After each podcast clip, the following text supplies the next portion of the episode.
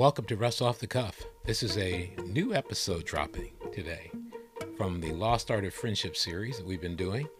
There's seven questions. If you go to leaddifferent.com, you can find the article. Most of you already know that, but I'm going to tell you anyway. You can find the article, The Lost Art of Friendship, at leaddiff.com. And we're on question number five. There's seven questions at the end that really are there for reflection, evaluation, and going back to time and time again in order to be able to figure out, okay, where am I at on friendship? Where do I want to go and how do I get there?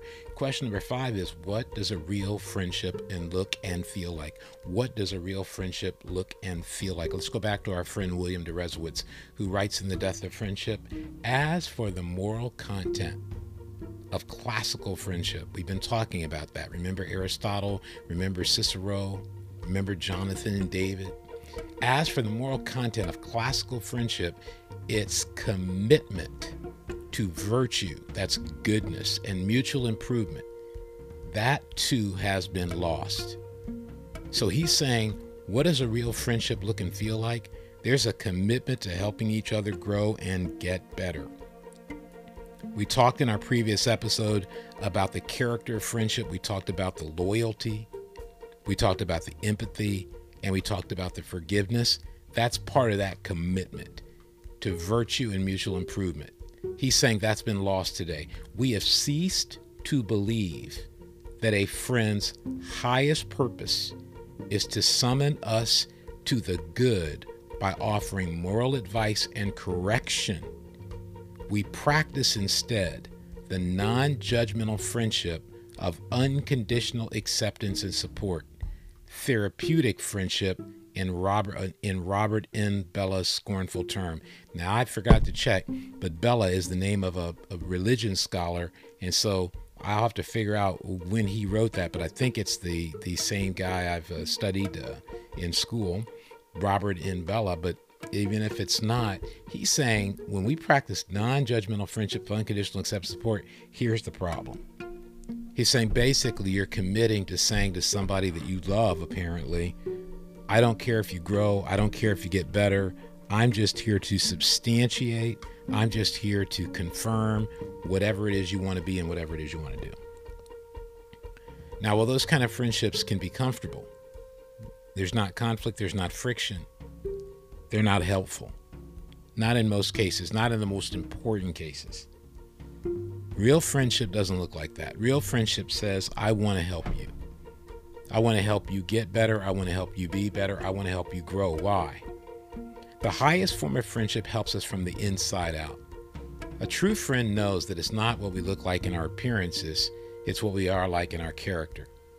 These friends are loyal, empathetic, and forgiving, as I alluded to, which helps us feel safe enough to seek and welcome their advice and correction.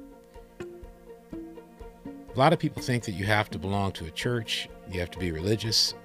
Now, I'm a Christian, and I believe that that's the best place to find these kind of friendships. But the truth is, you can be going to a church, you can be going to a mosque, you can be part of a therapeutic group that really does therapy counseling, but unless you and I are willing to commit to friendships that work from the inside out, to friendships that help us summon the best of ourselves, then we're never going to have the kind of friends that are real friends, that look and feel like real friends. You know, I think about this with regard to sports. Whether you look at football, basketball, baseball, volleyball, whatever sport it is, team sports, the real magic is finding that individual who will sacrifice their game to make other people better. And that's what it's talking about. I think a lot of us want friends because it's normal to want friends who just confirm everything we think. But I appreciate the friends who told me, hey, you're not good enough at basketball to go to the NBA. I appreciate friends who, who told me, you know what, you're not a very spiritual person. Told me that your ambition for self clouds out and chokes off any other people's opportunity to gain oxygen. Because those things made me better. The highest form of friendship is inside out. Friends like this usually set an example for us in three areas. First and foremost, they're curious about us. Real friendship that helps from the inside out, they're curious about us. They want to know our hopes, our dreams, and our plans. So, what does real friendship look like that makes us better, that helps us really fulfill our dreams, whether it's dream to be in a great marriage, build a great family, create a great career, uh, grow spiritually, uh, uh, grow in our capacity to lead, whatever it may be? Friends like this usually set an example for us in three areas. First and foremost, they're curious about us. They want to know our hopes and dreams and plans. Second, they're transparent about their lives. They share with us the good, the bad, and the ugly. They don't wait for us to share they share with us. That's how we get trust going. I think a lot of us wait for someone to be curious about us and to be transparent with us, but we don't necessarily go into a relationship being curious about someone else and being transparent with someone else, leading and initiating it. So, curiosity, transparency, and finally, in a real friendship, they're vulnerable about their emotions. They're vulnerable about their emotions. That's that that that, and that is connected to their transparent sharing of the good, bad, and ugly. They don't just say what happened; they share the emotions they experienced as it happened.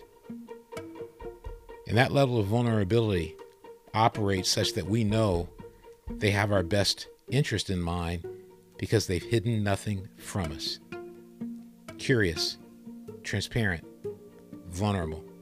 That is an authentic relationship. That is an authentic friendship. That is a commitment to friendship that goes far beyond the non judgmental, unconditional acceptance.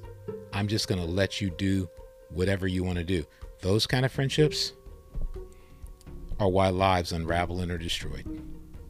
Real friendships will never let their friends' marriage, children, career, or life unravel and be destroyed.